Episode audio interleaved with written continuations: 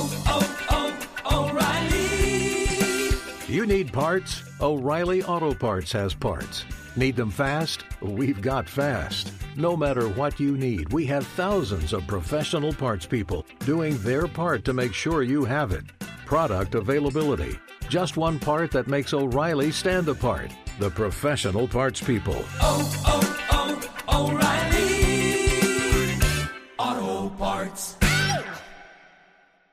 There's nothing like snook hook sets at dawn or catching a tarpon in the moonlight. Find your next fishing trip made easy on fishingbooker.com and experience the magic of the Sunshine State or any other destination on your fishing bucket list. Book a blue water adventure in search of sailfish or go snapper fishing with the kids. With over 6,000 captains and trips to choose from, planning your next one just got a whole lot easier. Download the Fishing Booker app on the Google Play or App Store or visit them online at fishingbooker.com to book your trip today. 46% of Americans expect to leave behind financial obligations when they pass away. So it's crucial to make sure your family is financially protected. Policy Genius helps you find the right life insurance coverage by comparing options from America's top insurers with help from licensed award winning agents. Secure your financial future with Policy Genius. Head to policygenius.com to get free life insurance quotes in just a few clicks.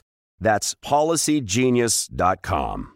You're listening to the Sportsman's Nation brought to you by Go Wild. Go Wild is the fastest growing social media app that is dedicated directly to the outdoor enthusiasts. Whether you love hunting, fishing, camping, hiking, anything that has to do with the outdoors, you are going to love the Go Wild app. It allows you to document your adventures, document your hunts, show your pictures, log time, and there's a different way of scoring your adventures. Not necessarily by the size of the fish or the size of the antlers, it's about the overall experience. So, for more information, go download the Go Wild app today or visit timetogowild.com.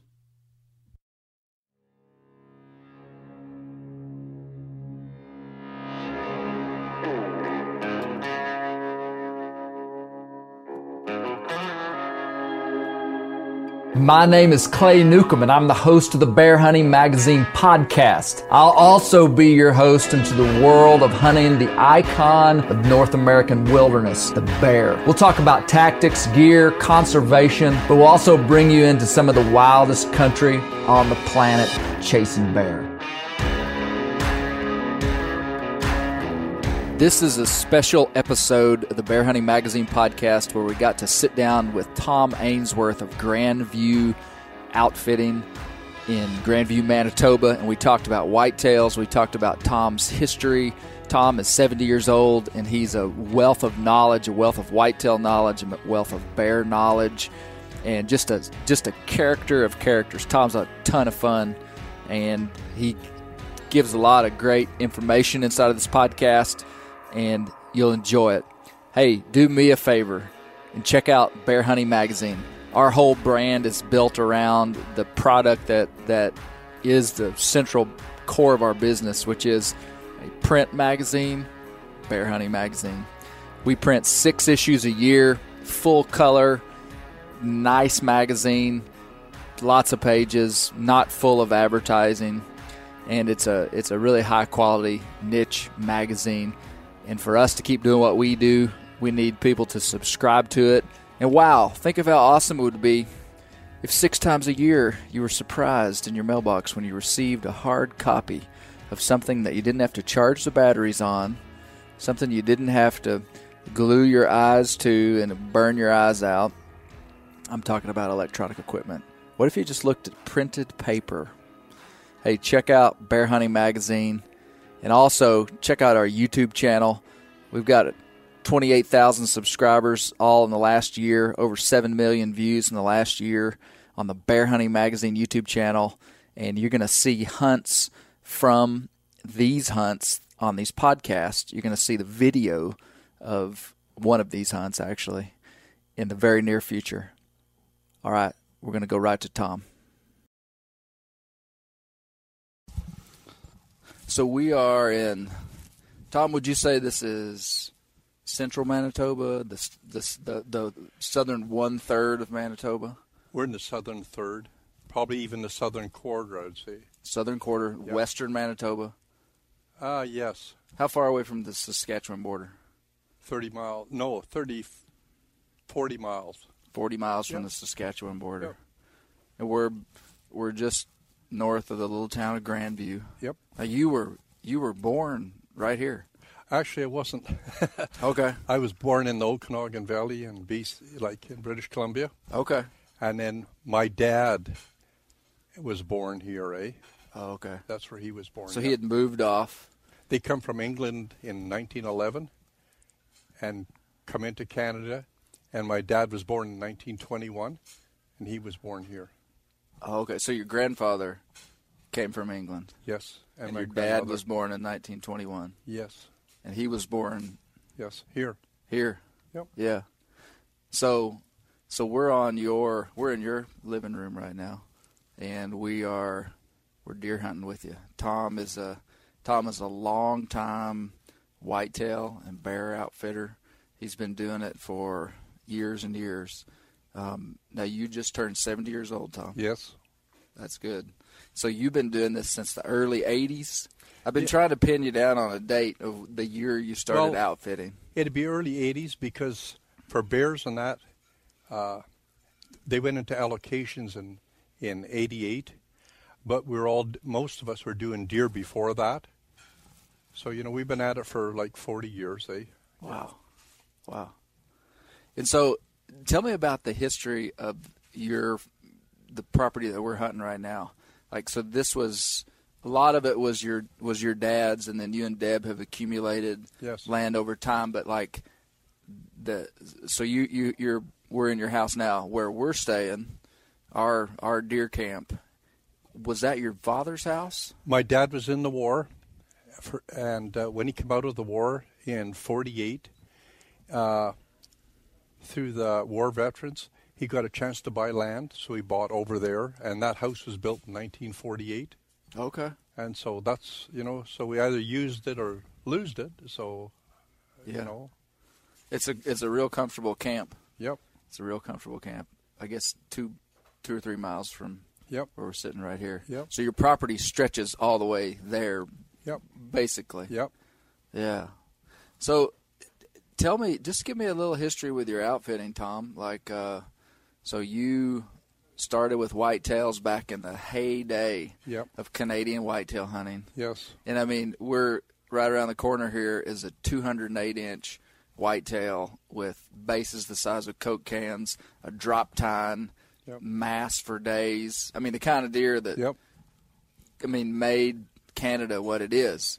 And you told me you shot that deer, and it was just kind of like you actually didn't shoot it immediately because you were. I was sitting on the edge of the field, and I knew there were some big bucks around, and I'd pick shed horns up off them, and uh, so I watched the deer for 20 minutes at 80 yards. He was with some does when he came out on the field, but it was a snowy day, and when he came out, he had his head down, and that throws you off a lot. I knew it was a decent deer.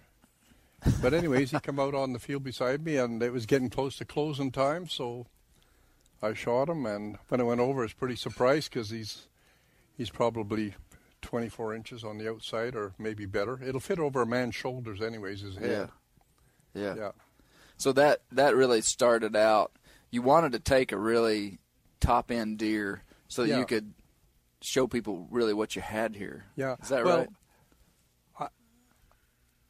It's kind of right. I uh, I just went hunting, you know, and uh, I was interested enough in in deer that I knew it was, uh, you know, it was really important to shoot something that big, eh? And uh, we are lucky enough to get it. And uh, then after that, when I did start outfitting, uh, everybody kind of realized how they, you know, they seen the deer, so they realized how big the deer was, how good the area was.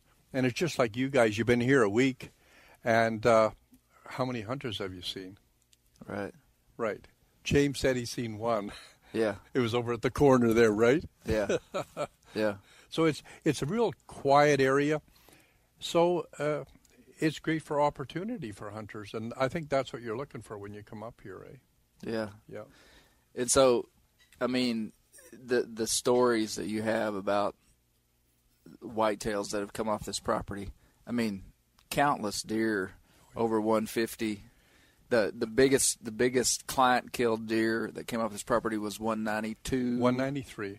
193. Yeah, by a client. And there's been lots of, uh, you know, 182s and 187s and uh, numbers like that, eh? Yeah. Lots of 180. There's been a lot of over 170 deer shot on here. Where I live, there's been more shot here than probably anywhere I know of, eh? Yeah.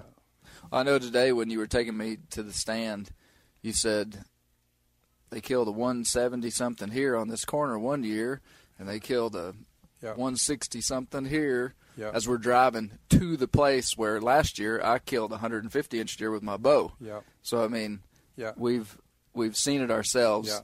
But you also were. I mean, when I first talked with you, you know, you were you told me that Manitoba had some tough times a few years ago. Sure we did. Deer numbers went down. You bet. And it, and I had a lot of respect for you because of this. You quit taking whitetail hunters for a few years because you just they just the deer just weren't here. Yeah. You wanted to let them recover. Yeah. Well, you can only beat people once, and so you might as well, uh, you know, if somebody phones you and asks you a question, you've got to tell them the truth, or you should, because as soon as they step out of the vehicle, they are going to know.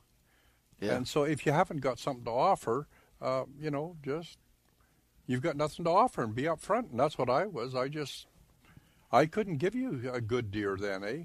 We're now How long was that span? Five years. I 10 think years? four to five years at least. Yeah. Yeah. and it just we had a bad winter. It was very cold and uh, deep snow, and that's the worst thing for depredation on deer up here. You know, wolves and that they come and go, but uh, the cold weather and that just stays. And once you knock them down, it it takes a lot of years to bring them back till you get into these bucks that have got a decent head on them again. You see. Right. But we're getting right. It's getting better every year right now, and uh, you know it's just getting better. And Yeah. you yeah. can sell a hunt now, or you you should be able to. Yeah. So these deer that we're hunting, we're hunting them on alfalfa fields. We hunted a soybean field yesterday. yeah. Like, what are these deer doing? What do I you mean, by that? like, like, like we're basically hunting these deer on feeding patterns right now. Yes. And you on your out your back window, we can Yeah. look and see Yeah. does and look onto this Yeah. alfalfa field. Yeah. And I mean, so your kind of your philosophy is keep the does, If keep you- the food here. Yeah. If you once rut hits, if you got the girls, the boys will come, and it's just that simple. And uh, there's no use looking for them; they'll come and look for you. And if you like, we've got alfalfa fields, fall rye fields, uh, like we're hunting beans and stuff like that fields. And uh, it's just the deer they're there feeding. They're looking for the highest protein they can find right now, eh? And so that's why they're on these fields. Yeah. Yeah. Yeah, and th- the what I've noticed is it seems like the rut is it's just right when probably it is everywhere, but it seems to be more compact. I mean, like like I told you, like back home right now, November the second would be like prime time for bucks cruising, you know, Okay. mature bucks moving. Yeah. And and what we're seeing right now is that these big bucks are still on a kind of a feeding pattern. Yeah, they're on. They're still on a buddy system yet. If you think about it, you know, it's just like when James sh- shot his. Yeah. Uh, you know, he sees two or three bucks there all together, and they're nice bucks. Well, they're still on a buddy system, so the young guys are maybe, you know, doing a lot of the leg work right now compared, and the old guys are letting them do it. But Yeah. uh, it's just not here yet. We're going to have to, you know, the, maybe get a weather change. But they they breed the same time every year. Right. They have to to have their calves at the same time. They just breed, and Yeah. usually when you get into, like I was saying, into November nineteenth is one of my dates I like, and uh, usually you've got a whole bunch of bucks looking for those last does to breed off that cycle. So you think it's already happened by then? Yep. And and that's your day. At least that cycle is. I know usually on the 19th we can look out here across from the road and just like clockwork every year. There's a great big buck standing right in the middle of the field, of course, at noon. yeah. because your big bucks are going to travel from 10 to 2 and that's your You know, if you're hunting them, everybody's gone home for lunch and everybody's done this, and they're coming back at three o'clock, and so ten to two is the time to do it. I'd say. Ten to two. Yeah. Yeah. You know, you've you've carted. You have a, a a unique perspective on land because very few people really get to interact with a piece of property for 40 years mm-hmm. as intimately as you have with this property. Mm-hmm. I mean, just just like I mean, I learned from you know now I've hunted with you. We hunted with you a week last year. We hunted with you a week this year. So I've learned when you say when you put me somewhere and you go, "Hey, be watching that corner right over there." You better be watching it, right, James? James and I were talking the other day, and we were like, every time Tom says that, that's where the deer come from. But I mean, you, and and as a also a whitetail hunter that would be going into places sometimes that I've never hunted before and trying to think about deer movement based upon topography and Yeah. and and the way the land lays. Some of these places do, still don't make sense to me as a whitetail hunter. Mm-hmm. Why deer would be using like you know like a deer Yeah. coming out on a little point. Just for instance, when you put James out the other day, Yeah. you said, "Watch that little point right there," Yeah. and like you know, and, and that's exactly where his bucks well, came from. once you do stuff long enough and often enough, you should learn something. Yeah. And so we've killed deer there with muzzleloaders the other year, you know, real large deer. And it's just, it's a natural runway. And if you get into the, you know, like a lot of the, especially where James got his over there, there's paths in the bush that are beat right down in the bush. It's turfy land, you see, because spruce trees are growing there. And uh, these paths are beat right down, and it's just their natural runways. And it's just that, you know, uh, yeah, and you've got to, you know, if you're hunting and if you if you care about what you're doing, well, you know where this stuff is because you're watching all the time, eh? yeah, Yeah, and that's what you do. Is you you're Yeah. always watching, always looking. it's your job. Yeah, That's what your job is. yeah, If you want to try and run a good business, you got to, you know, right. And so this farm though, before it was well, while you were outfitting deer on it, you were a cattle rancher. You're like Tom. You're like an iconic Canadian rancher outfitter. there you, You- go. Yeah, you really are. You uh um you've you've kind of got a methodology for everything that you do and and you I mean your place is like pristine, everything's in order. Tom Tom's never late for anything. Every single morning we've pulled up here, you've been ready to go in the truck. Has he not, James? Well, you're supposed to be. I know. yeah, it- it's it's like You're supposed to be. Exactly. No, That- no. These are these are things. These are. It's like you're you you've got systems for everything that You you, do, to. You and to. they work. They Yeah, work for you, to. don't they? Yeah, you have to. Yeah. That's you know, it's it's our job to do all this stuff, and uh, you know, if we don't do our job, well, uh, I guess you're not getting your anything for your nickel, you might say, eh? Yeah. Yeah. Um, tell me a little bit about the. You've talked to me some about the history of this area, of Manitoba, like the Ukrainians that came in, Yes. and like. So what's the? Because this is this is still a sparsely populated Yes. part of the world. Yes.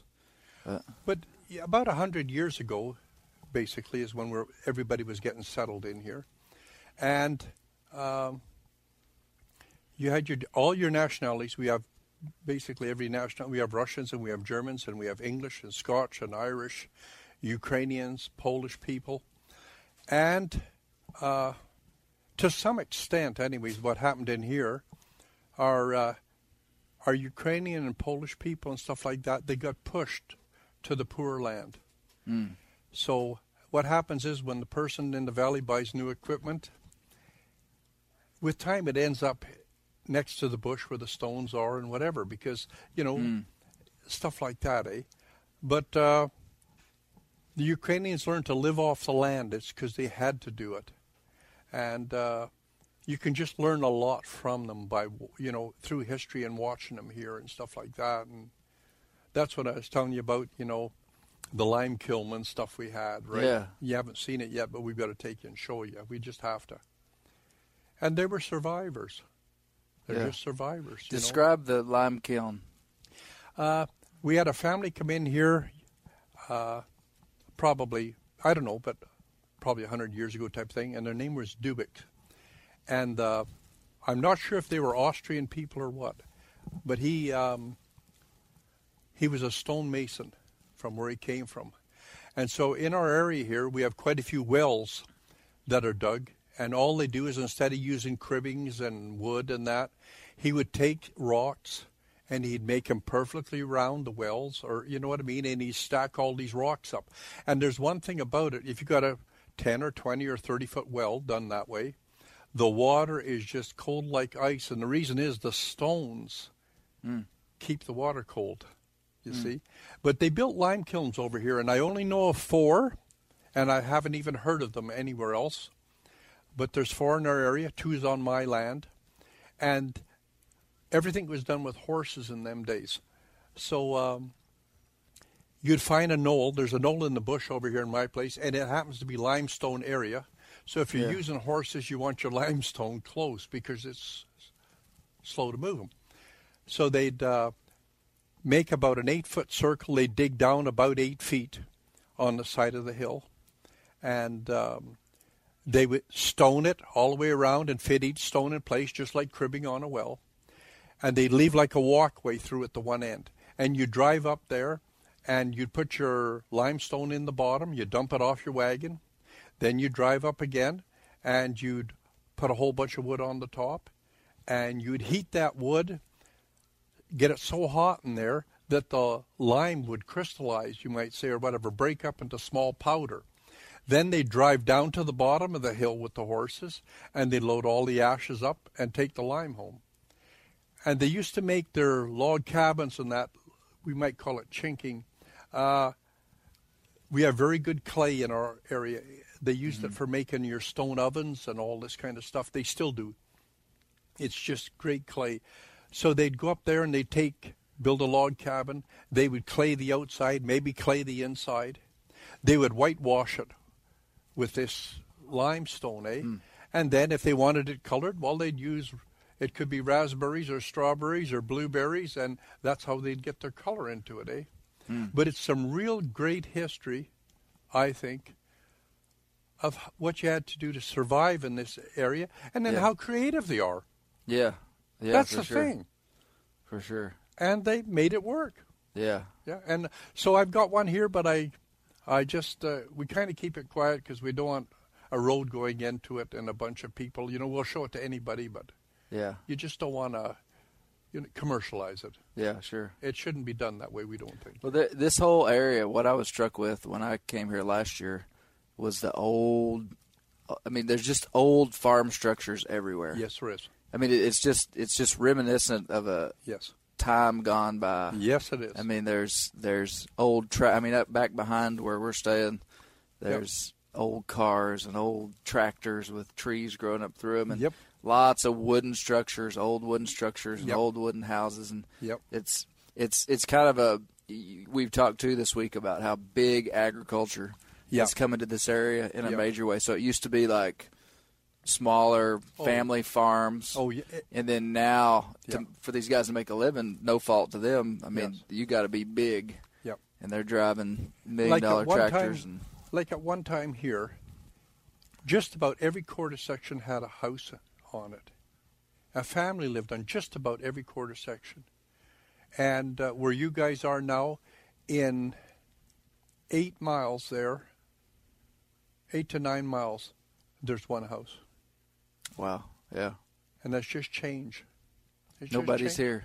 And what's what's happening too uh, is is farmers' kids have had to go elsewhere to make a living. They have to. And so there's a lot of these people like you Yep. that have all this land, have this Yep. farm, Yep. and and the kids aren't necessarily taking back over the farms. Right. Well, things have changed, and uh, it's just like anywhere else. Uh, you've got to make a living, and Yeah. the kids have to leave here because we're not like you people in the states. Every every town's got industry and jobs and that. And kind of in Canada, we can't make Mm. toothpicks. You know, for some reason, we've got to ship the wood down to you guys, and and you ship it back. Mm. But it's just how we are. We're not willing to we're not willing to take a chance like you people are. Is Hmm. my opinion. You're willing to take a chance. You're willing to invest money, right? And it's just like we're too tight up here or something. Uh, yeah. You know what I mean? Well, I've ne- I, You don't I- see the investment. Yeah, I would have never thought of it, but that's an interesting perspective. That's what it's like. Yeah, yeah, Yeah. We just, I don't know if money's that tight or what it is, but we just don't invest where you people do. yeah, You'll gamble. yeah. Yeah. Well, speaking of gambling, you gambled when you you you got this some section of land from your father, and Yes. then and then you guys have accumulated land. Yeah. And I mean, this land back when you were originally buying it wasn't. It, it, it It was there was nobody here that wanted it, and Right. then and then the the the long the short version of the story is is that now it's it's incredible for lots of reasons for Oh, yeah. big ag for deer hunting Yeah. for whatever Yeah. It's just changed. Like when my dad got this half where I'm on now, next to the park, he got it for I believe it was twelve hundred dollars, was his part of his mother's estate. So anyways, uh, he ended up with this land. And we bought a lot of our land for six and seven thousand dollars a quarter section. And now just because of the times, uh, I, I, mean, it's nothing compared to your land, but our land's, you know, it's worth a hundred thousand to a hundred and fifty thousand to two hundred thousand just for bushland and uh, stuff like that. Eh? yeah Because you can buy a a quarter section of farming land, dirt, any day of the week you want. But if you want to find a place for great hunting, where you can build a cabin or a house, where you can retire, where you can look out the window and see deer, elk, and moose, it's very hard to find that place. And like Yeah. on my land here, when I come here, there was 27 acres broke on this quarter section, on this back quarter, and there's still 27 acres broke on it. Uh, I don't believe it's up to our generation to destroy everything, and I, I'm just leaving it as it is, and that's how it's going to stay. yeah Yeah. you really have a strong land stewardship ethic when it comes to wildlife and when it comes to to I mean you ran 3 to 500 head of cattle Yeah. on this on this land for years and years and um, that's a that's a good segue to talk to me about the diversity of wildlife on this property because people don't know that I sure as heck didn't know it when I came up here. You mean the different things we have? yeah, yeah, because I mean, like, like when when we see like this big ag land, like we think Iowa, Yeah. and what's in Iowa is turkeys, deer, and coyotes. Right. I mean, like, there's not. Yeah. I mean, that's pretty much it. Well, right here, uh, let's just say you went through fur-bearing animals. On my land, there's, and I live against the park. There's 60 miles of bush behind my place, and uh, Let you me know, let me stop you right there to describe that. You you're up against basically what we would call national forest. yes, So your back fields yes, for 60 miles. I mean, Yes. you butt up against basically national forest. yes, without a road. without a road. And so there's 60 miles of Yes. what you guys call bush. Yeah. We just call woods, Yes, wilderness. Yes, Yeah. Okay. I just wanted to, But just- because that's a that's an amazing feature of this property. Yes. It's part of the reason the deer hunting's great. It's the yeah. reason. It's like if you're going for deer, we have deer. We have elk. It's nothing to look out our window and see 30 elk, or nothing to look out here and see uh, six bull elk, and they'll stay here all winter, of course. We have moose that, you know, we've had elk in our yard, moose in our yard. We have deer in the yard all the time. Um, we have timber wolves, we have coyotes, we have foxes, we have badgers. Uh, you know, on the fur bearing, we've got beaver and marten, you know, mink, every fur bearing animal there is we have here, raccoons. Uh, it's one of them things where we kind of, we just have it all. Yeah. And, uh, you know, we can see this stuff just about every day of the week. Yeah. And and these elk, I mean, this is like these aren't just like passing herds of elk. You guys take elk off this property Oh, almost every year. Yes, yes. We we hunt our elk on our own land every year, and like I was saying a while ago, we have good elk here because for a long time we had the number two elk in North America, and it was about 15 miles from here, and it was 472 and a half inches. Hmm. So you know, we have. And that's a wild free ranging elk. Oh yeah, we have quality. We have the most. I'm not sure if there's a Roosevelt or what, but we have the most sought after elk there are. right. It's, uh, they're Now good. these and so it's a it's a only residents of Manitoba Yes. can draw these tags. Yep. And so it's a draw system. Yep.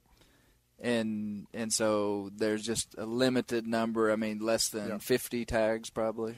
Well, they vary, but like for us landowners in here, well, it's hard to say, but we run a very big area and we only get seven tags, and I'm going to say that's in 30. Uh, So you're getting landowner tags. yeah. Okay, that's why you're able to get them almost yeah, every year. but there's only seven tags in 100 miles. Okay. and so somebody will get that tag, and then you kind of you offer your land for We do, people like- sometimes.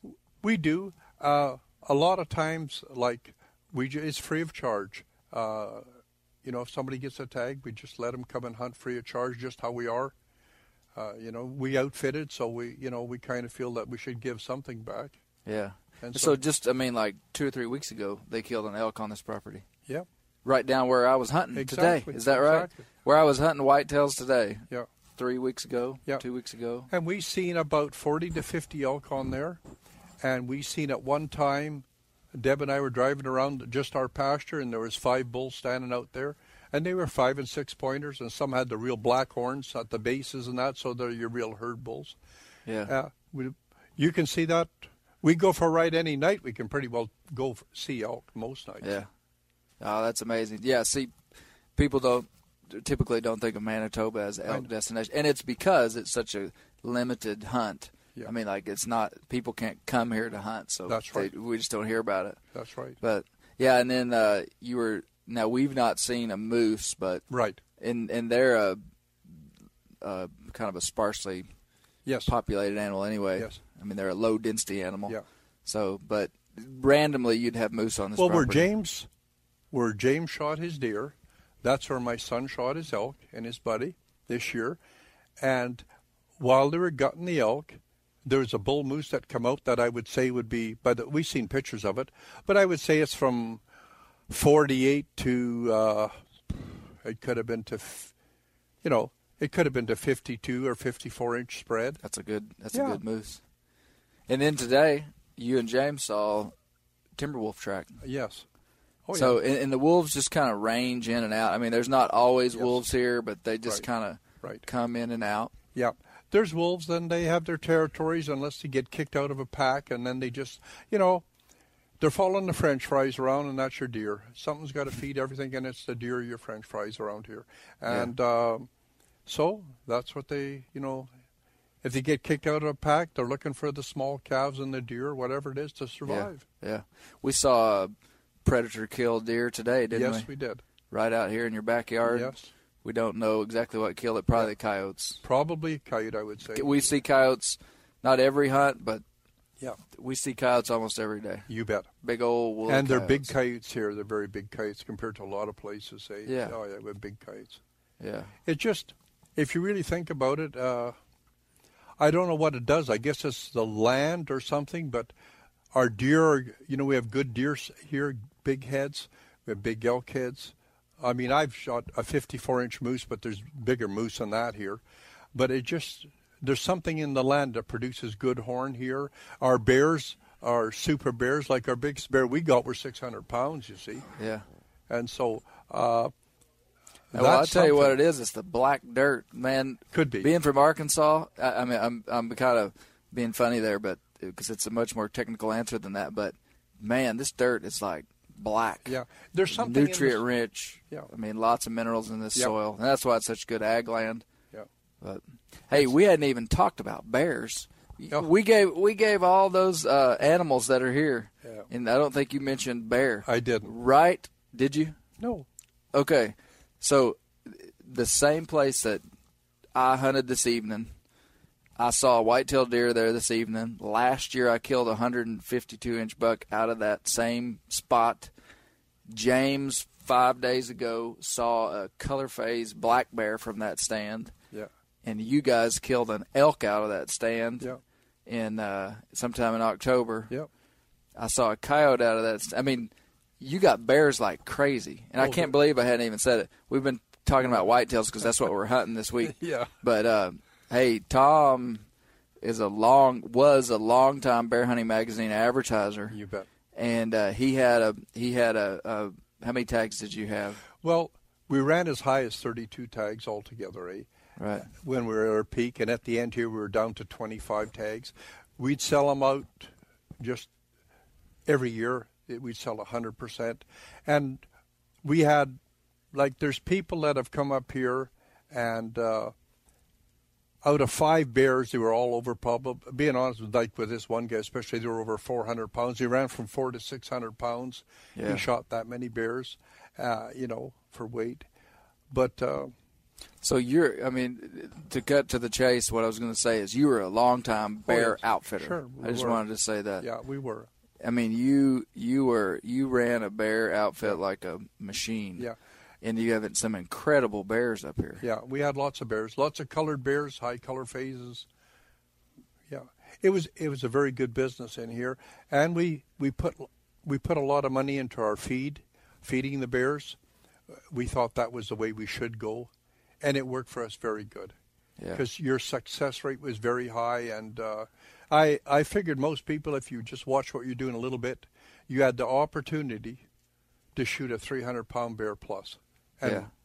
that happened just you know, if there's five hunters in, sometimes four out of the five would shoot a bear over 300 pounds in the same week. Yeah. It was they were real quality animals, you know, Yeah. and good skulls. We, we yeah. Well, Bernie Barringer, one of our columnists, he's a good friend of yours, good Yeah. friend of mine too. He came up here and he's got a YouTube video of him seeing over 20 bears in one evening Exactly. on a fall hunt, which is basically Yeah. just right up right up the way from your house. Exactly. It's it's yeah, it's on the same corridor I live on. Yeah. And he shot bears. There's been quite a few bears right here where I live, over 500 pounds taken out. Uh, we got second in the whole pro- province once for a bear here, shot right behind my house here. Yeah. Lots of bears. Incredible. yeah.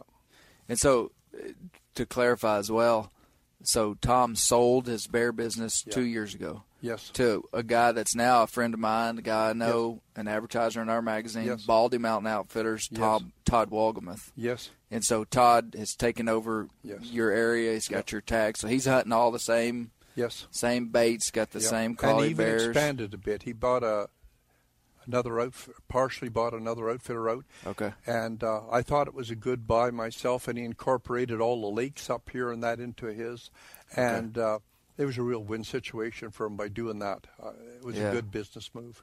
Yeah, yeah. So, Yep. yeah. So he's he's up here now. So Tom doesn't doesn't have bear hunts anymore, but you still got lots of bear on your place. That's oh, there's sure. lots of bear. We have there's like at the site you were at tonight. Uh, we've seen eight to ten coming in there, right. right where you were. Yeah, Yeah, and uh, like the the bear James seen, it was a brown bear. It's a black bear, Yeah. but the brown face to it, eh? And uh, those bear in there right now are running 300, 350, I imagine at least. yeah, That's what they are. Yeah. yeah, yeah. They're they're coats this time. I mean, it's November the second, and we got trail camera pictures of bears. We got three trail cameras out right now, just kind of as we're hunting this week, and two of them last night had bears on them Exactly. on November the second in Manitoba. But they're going to den right there. They'll den Yeah. within a couple of hundred yards of where we're seeing them. I know the dens are in there. Yeah, Yeah, the bear dens are there, and they come in there every fall. Yeah. yeah. Uh, that's that- this is an incredible property, and just an incredible place that we've just kind of really grown to love the last two years. We really have. Yeah. and and I'm I'm still hunting. I've got one day left. I've kind of had a tough week. Yeah. Here's the truth, though, Tom, is that if I'd been muzzleloader hunting, I would have killed a deer on the on the first afternoon of the hunt. That's right. I really would have. I know. Yeah. I mean, it- it- because that, I believe that it was the first after. It was well. We got here a day, an afternoon early, and, and we hunted Yeah, and one hunted afternoon. the night you came so in. the so the actual first day of the hunt that evening is when we. Yeah. No, it was the second evening. Second evening, Tuesday, Okay. is when we went and put the stand. We Yes. hung a new stand back in the bush Right. Uh, where a bunch of a couple of trails Yeah. converged The bedding area. in, in the bedding area with some feed around it Yeah. and we we went in there, hung a stand, and I no more than climbed in that stand in the rain on that Tuesday, and I saw a shooter buck at Yeah. 60, 75 yards. He bedded down. So, so I, I I say that to calibrate my statement, saying that we I've kind of had a slow hunt. And he had seven points on one side, eh? He did. He was a five by seven. He sure was. Yeah. Oh man, yeah, I was carrying my bow that day. And and the other th- thing that's hard about a hunt like this is you you kind of calibrate you calibrate the hunt based upon what happens early. And so that was the first, just like right at the beginning of the hunt, Yeah. saw this deer, knew where he was, and so I was like, we're sitting good. Yeah. You know, it's just a matter of time. I'll Yeah. Sit here a couple more times and I'll I'll see him again. And uh, and the big buck sightings for me kind of dried up. Now it Yeah. didn't for Steve and James. They killed within the first two days. And but right now, you know, we've seen on four different places. If you think about it, we've seen there's a big buck yeah, right now, but we just can't make it happen. Yeah, yeah. well, that's just hunting. that's right. It's just hunting. It's not killing. Yeah, yeah, yeah. well, James, what else should I ask Tom? What's that? Well, Steve, are you in here? Is Steve in there? Yeah. Anything else I should ask Tom? We talked about. I can cut all this out. Yeah, where to go hunting tomorrow? Yeah, Yeah. You better ask the wife. yeah. Ask Deb where to go. I just work here. Yeah. No, we talked about we talked about whitetails. We talked about bears. We talked about the land. We kind of talked about your history with the land. Uh, we talked about the diversity of wildlife. We talked about and see, I did a podcast a few days ago with Right. Steve about his hunt. Yeah. I did a podcast with James about his hunt. Yep. So we're we're covering all the bases. But now, anything else that you'd like to say, Tom? Just in closing, just about what you not not even about your business, but Right. just about you. I mean, I tell you what, we have the fun part of coming to hunt with Tom and Deb Ainsworth is you guys. It really is. I mean, it's like it's like coming to your friend's house and he's letting you hunt his Yeah. huge Well, property. We've always, just like when we ran our bear business, you know, we're kind of the old mom and pop deal. Yeah. where you come in and we treat you like friends and uh, you're not a number around here. Like if you're going to go and stay in a motel eat out this and this you don't see your outfitter you don't maybe you know see your guide all this kind of stuff uh, you're a number. And uh, to be in business the business we're in you have to become friends and family to stay in business and to operate. I, I- that's my opinion now. You know, you got to be treated like you treat somebody. And if you can't get that when you're going hunting, I guess it's time to change places as far as I'm concerned. You've got to be treated, you know, just the same way you treat people at home and so that's what we do and it's it worked for us.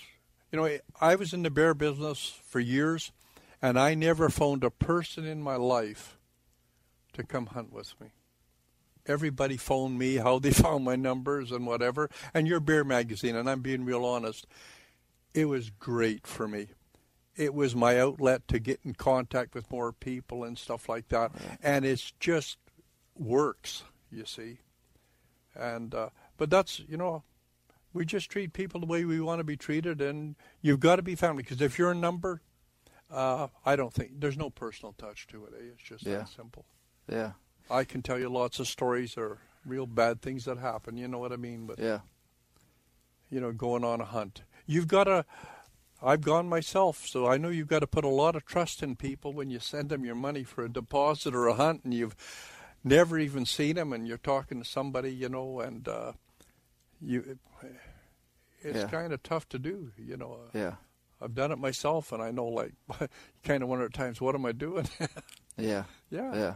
You've got to. Well, and, and to do what you've done for this period of time and to have the success that you've had, I mean, you guys are you guys are are, are very hospitable. You're Mm. you're people people. You enjoy. I, you've got to enjoy people. I think to Oh, do what do. you do. yeah. I mean, you, And- you you every time we get in the truck, every time driving down the road, Tom's telling us about. I wish I could have had a microphone on you when we're driving down the roads. What I wish we could have done because you're like, such and such happened here, and this happened here, and there's this, and Yeah. I do my fences this way because of this, and I do this and this. There's a system for everything. There's history behind everything, and he's always he's like a tour guide. You'd, hey, you'd be a good tour guide on one of those boats. I know. You know that. But it's just like when we go up in the mountain here. I feel it's my, it's my part of my job. Like up here, like at Blue Lakes, it's 180 feet deep. It's a little lake that's about, um, it might be half a mile long, not very big. It's got the greatest trout in it you could ever think of, and you can pull master anglers out of there like nothing, eh?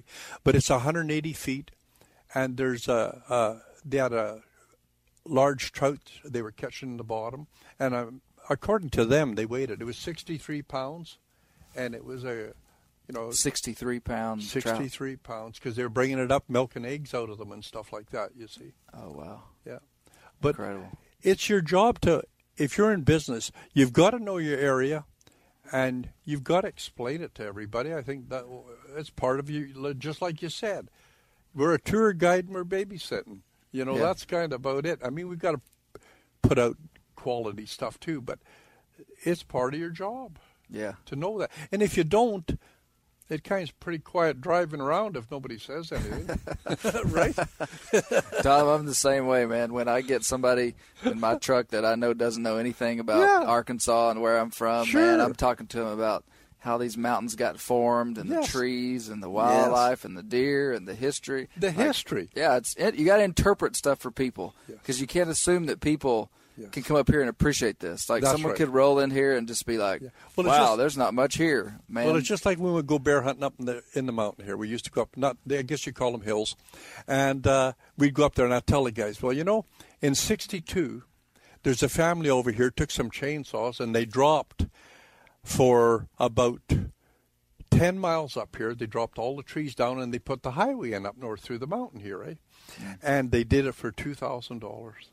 That was way back eh, in '62, and Wow. that's some history. And there's old telephone lines in the bush where they ran the first lines through there, Hmm. and there's these great big old insulator screw in trees and that. And you know, if I'm on the trailer, I'll show the guy, say, "Hey, look at that! Look at that!" That I'll goes back darned. to you know. I'll be darned. But that's it's it's just good stuff. You were telling me, you were telling me the other day when we went and hunted the swamp over here. Yep. You said the, the there's a spring over there Yes. that. Tell me about the horses. Well, there's a spring in the bush there that never freezes in the winter and always runs. And it, it became like a small hill in there because of the water pressure underneath. Hmm. And my uncle and them way back, I'm I don't know when, but probably in the 30s or 40s or something like that, they had a team hooked together. And they took him in there for a drink of water. Well, one horse slipped and fell in. And seeing it had a harness on, it pulled the other horse in and they never seen nothing again. And uh, they took a real long pole there, like I mean a rail, and they put it down in there and felt all around, couldn't find them. And I've put rails in there myself that are say 15 or 20 feet long, and you let go of them and they just shoot right up in the air from the pressure. Hmm. And that just That's just the spring over here, right the where we're hunting. Yep. And that's why we have that stand there because the animals come there to drink water. And uh, so it makes it a, you know, it's a pinch point where they're coming to. And So, so unfrozen water in the winter is a limiting factor here. oh, it's great because, you know, if you've got a meltdown, let's just say five gallons of snow through your body system and take all the heat units out of it. Is that how animals get water in the winter up here? They they just lick snow. Lick so snow. They're, they're licking snow. and converting it to water. Okay. And so, you know, That takes a lot of energy to takes keep a lot of energy. up in their and if they bodies. can go and drink a cup of nice water, okay. it solves the problem, eh? Yeah. And it's Yeah. better for them.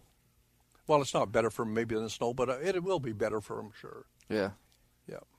Just so people can have an understanding of the, the temperature here, because when we first started coming here, we didn't really know how cold does it get and how much snow do you get up here. It depends on the years, but we will go in our temperature 30 to 40 below, and sometimes we will sneak over the 40 below, and that makes our temperatures equal because they equal out at 40. Yeah. Uh, usually it's a short period of time. We'll get a cold snap in. It could be a week, could be two weeks, but it can be a month. And we've gone through, you know, extreme.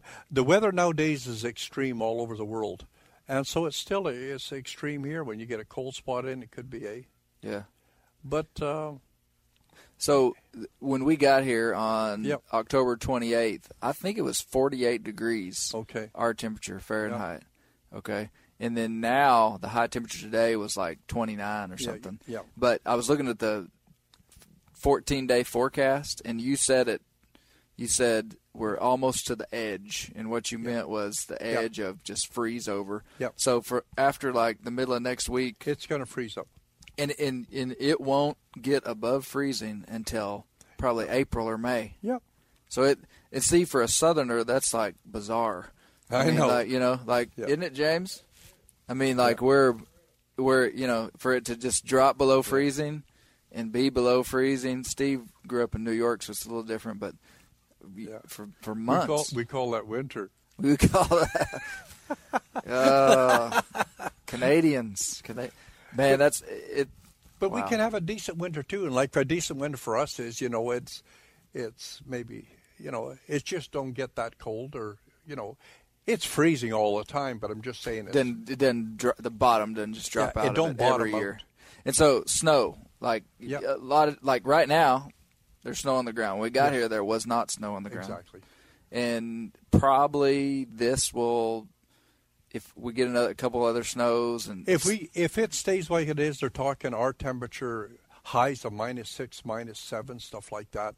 Um, it will stay, unless uh, you might have between two and three feet of snow yeah, on the Uh, ground. you could get it settles down, but if you get a foot of snow, it'll settle down a lot. But uh, our snow could vary from a foot or 16 inches, and it could go up to three feet, for example. It could go more than that. and that's when you get winter kill on these deer. Yep. Well, we've Yeah. gone through the mountain here, or the hills up here, Skidooing, and we've seen it where a deer would jump off a skidoo path where everybody's traveling, and it would be level with his back. Yeah. And that's We've just hard seen for them that. to survive. and they survive. They go into spruce bluffs and that because if you get into a spruce bluff, the canopy, you know, they eat the moss on the trees in there. They they survive somehow. It's hard to say, but you know. Yeah. Yeah. And your bigger animals, like that's why I like elk herds around and moose and that, because if you got elk, they paw, so they open up all this ground, and then your small deer can come in. Oh, okay. And if they all walk in a path, you know, they're putting little highways all through the bush for the deer to walk So the in. bigger animals are Sure. Opening up snow Yes. because we talked about it today. uh, Because I said if we get a foot of snow, Yep. are these deer, deer still going to be eating this alfalfa? And you said Yep. probably not. I mean, there's only so much they can scratch Yep. down. Yeah, they and that's why an animal, that's why uh, your deer here, instead of going from a grass system like eating leaves and grass and stuff like that, it's going to be buried. So their stomachs change and they go to seeds. And the idea of that is instead of eating a whole bunch of grass or old grass or whatever it is, they go to seeds. Well, seeds are very high in protein. So it doesn't take too much seeds.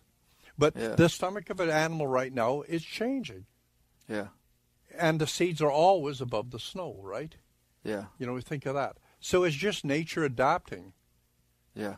But that's what happens. And that's how they survive. Yeah, and your moose and that, well, they're different. They can browse on willows and whatever. And if anybody knows it, you know that willows and all that have protein in it too, you see. Yeah. Your trees do in that, eh? Yeah. They can get stuff up high. Yeah. And your elk, well, they're long legged and quite tall. Well, they can paw. So that's how they survive by pawing, you know, and Yeah. Yeah. And so this winter too, you'll start shooting coyotes. Oh yes.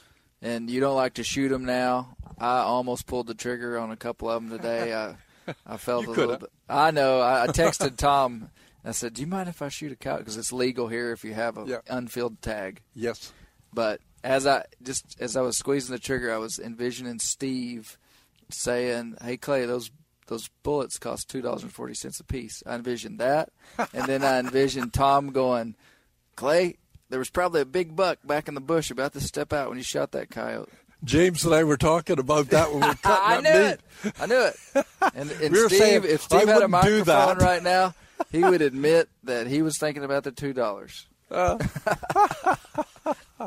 no, so I almost shot a coyote. But you you like to shoot them in the middle of the winter Yeah. when they're well, really we usually thick. don't shoot them or that. We try to snare them if we can with these ram snares and that, which are illegal.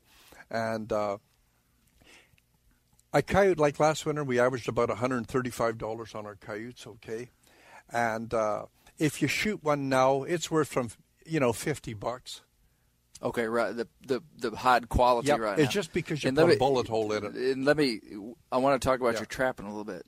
Tom's a big trapper, and it has been over. You don't do it every year, but Yeah. over the course of the last forty years, I mean, you're a you're a trapper. We've did 50 coyotes and fox in one year. And Yeah. usually not many fox. It's usually, I'm a coyote guy, eh?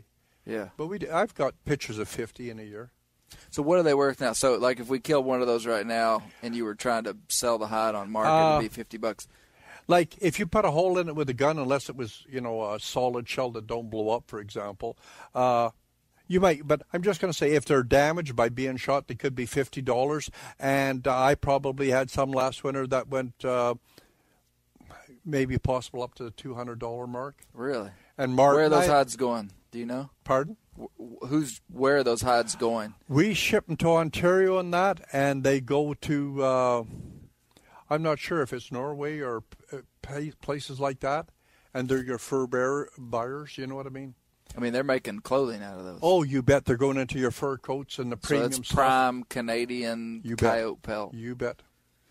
And so, so you you snare some coyotes. Oh yes. But you were telling me yesterday too. You how many pounds of beaver castor did you harvest Uh, last yeah, year? Yeah, we have a place. It's called Cedarwood or something in Ontario, and they ship all this over for perfumes and that, the casters. That's where they Right. go, and uh, we got eighty-four dollars a pound straight across with no expenses on that. And, Eighty four uh, dollars per pound of per castor. pound of castor. And for for if, if you don't know what a beaver castor is, it's the scent glands You bet. in the back of the beaver, and they're small. I mean, Yes. like uh, one beaver might have a quarter pound of casters. Uh yes, could be more, but that I averaged eighteen dollars a beaver for casters alone. Is Oh. how I averaged it, the Okay. money out. But you can get a big beaver and uh, a, a large beaver. You know, he could have like fifty dollar casters on him. Is what Really? I'm saying. Oh yeah. And so you had how many pounds last year? Uh, I think we only had fourteen, but the guy that helped me with my guide, I think he had twenty pounds. So so I mean that's fifteen hundred dollars or something. Oh yeah, So that's pretty good. it's something. Yeah, And then you got a bounty on the you got a bounty on the tail. yeah, twenty five dollars on the tail. But So the you- government quit doing that because it worked, right? Yes, and they quit. That was our joke because he said there's no more bounty, and Steve said, "Well, why is there no more bounty?" And what'd you say, Tom? It works. Because it was working, so they quit it. That's true. And then we had a big, long discussion about government, yeah. right? The efficiency of government, Yeah. right? wow. So, so you have trapped martens and Yeah. all kind of all Yeah. these critters at Oh, yeah. different times you've trapped. Yeah. Yeah. Yeah. We trap them and skin them, and yeah, and you, you've got pride when you're doing this. You you know you want to produce the, you know, the nicest fur pelt you can because fur sells on eye appeal. That's how fur sells by eye appeal. You it's got to be appealing to the eye. So you try your best and you do all your tricks you can to make something work. Eh? Yeah. It's it's a challenge. Yeah. Yeah. Well, guys, anything I'm missing out here? Yeah. Yeah. Well, Tom, any nuggets of wisdom you'd like to share with the Bear Hunting Magazine podcast lis- listeners about life in the far north? Not really, but I'm just saying the Bear Magazine has been very good to us. Uh, it's the best thing we've ever done, probably, was when we got running ads in the Bear Magazine. I mean, it had worked for us. It sold us hunts all over. It gave us publicity, you know, that we needed up here. And you're dealing with the right people. You're dealing with bear hunters, Yeah. and primarily bear hunters, and they responded great to it. I mean, Yeah. they really were good to us, and I mean, Yeah. uh, anybody Well, that appreciate that. isn't anybody that isn't with them should be. Yeah. It's just that simple, you know. And it, bear hunters are bear hunters, and they're all connected, and you don't know it, but they, you know, the word gets out there, and that's what counts. And if you run a good business and you're successful and have quality, uh, I think it'll work for you by just advertising with you guys. And I mean, it, yeah. Uh, I appreciate you saying Yep. that. Yeah. Well, we've got one day left on my deer hunt here. And if you want to get a feel for what it's like to whitetail hunt up here with Tom, go to the Bear Hunting Magazine YouTube channel and scroll down until you see thumbnail image of a whitetail. I can't remember what the name of that video is. My mind's going blank, but basically, I filmed my hunt last year Yes. with you Yes. and it was a really neat video and Yes. got it on got the buck on film it was a bow Yes. kill 150 inch just really pretty deer and uh, so check out that video and you'll get to see tom and you'll get to kind of see the countryside and see some deer and um, and we'll keep you informed too about what happens the rest of this hunt but hopefully hopefully we'll be able to finish out strong I mean that's why this is a six day hunt because sometimes it, it takes six days Yeah. you know Yeah, we try to give everybody all the, you know, give you all the time we can, and if you come in in good time, well, you're hunting that night. It's just that Yeah. simple. yeah Uh, you know, Yeah. you've got to have the opportunity. Eh? Well, and that's what it takes up here. It's patience. I mean, it just Yeah. you know, it it's just there.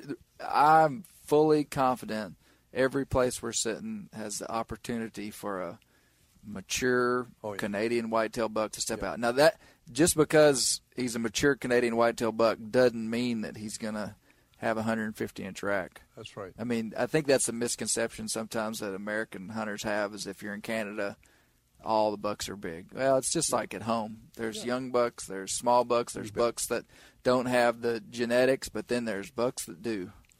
You know, and so yeah. And if you're not going to a place where you have that opportunity, well, you're you're in the wrong place. Yep. You've got to come to where there are, you know, good bucks, and uh, you've got to come to a place where the opportunity is. It's just that simple. yeah. Yeah. Well, you provide the opportunity. Well, Yeah. thanks so much, Tom. Okay. Been a pleasure to be here, and I kind of had to twist your arm to get that microphone on your neck. but I knew if we could get you going, man. I knew if we could get you going. Now I, I needed to figure out a way to get this microphone on Tom when we're driving around the farm. Oh, we did. We did heard some westerns. I learned that phrase from you, Tom. It's a good one. Yeah. Yeah, like telling westerns. Yep. That's Tom's description of guys exaggerating stories. So, Yeah. no, thanks so much, Tom. Thanks Okay. for being on here. Thanks for having me. Okay. You ever get that feeling the walls closing in, the concrete jungle suffocating you? You crave some wide open spaces, the chance to connect with nature, maybe in a spot all your own. Well, head over to land.com. They've got ranches, forests, mountains, streams, you name it. Search by acreage. You can search by location. You can search by the kind of hunting and fishing you're dreaming of. Land.com. It is where the adventure begins. Hey, we're going to take a little break here and talk about interstate batteries. Now, if you're like me, enjoying the great outdoors, you need gear that is as reliable as it gets. That's why I power my adventures with interstate batteries. I use interstate batteries in my boats. I use interstate batteries in my camper. Great for your truck, too. From Alaska to Montana. They're outrageously dependable. Battery is essential.